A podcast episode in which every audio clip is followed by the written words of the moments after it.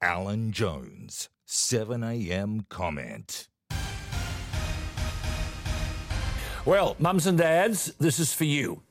If, as I have been saying, Australia is not the country we want it to be, we've lost our way, but those who will shape the tomorrow are currently in our classrooms. Shouldn't we be worried about what is happening there?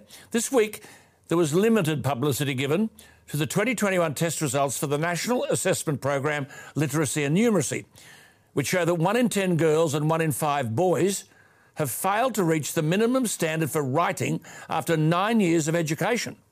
One in five teenage boys is semi literate in high school. 11% of boys and 6.3% of girls fail to read at the minimum standard. 21.3% of boys and 10.7% of girls fell below the national standard, which means they could not punctuate sentences, spell simple words, or write a story in paragraphs. I had an intelligent 16 year old tell me the other day that he didn't know what modest meant. My generation learnt that in primary school.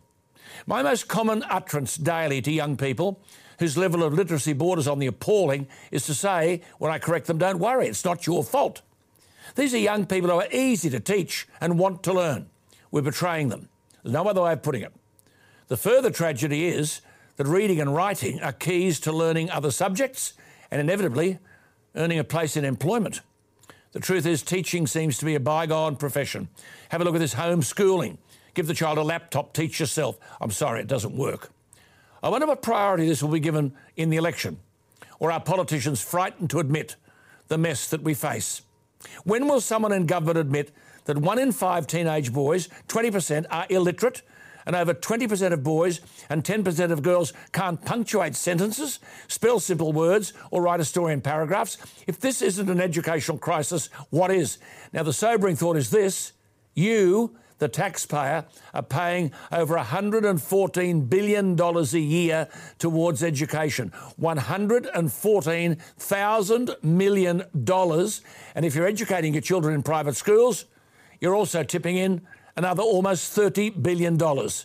Mums and dads, find out what's going on in the classroom. And consistent with the theme of this week, don't be afraid to speak up. It's your money. I reckon it's being wasted. Make your voice heard. I'm Alan Jones.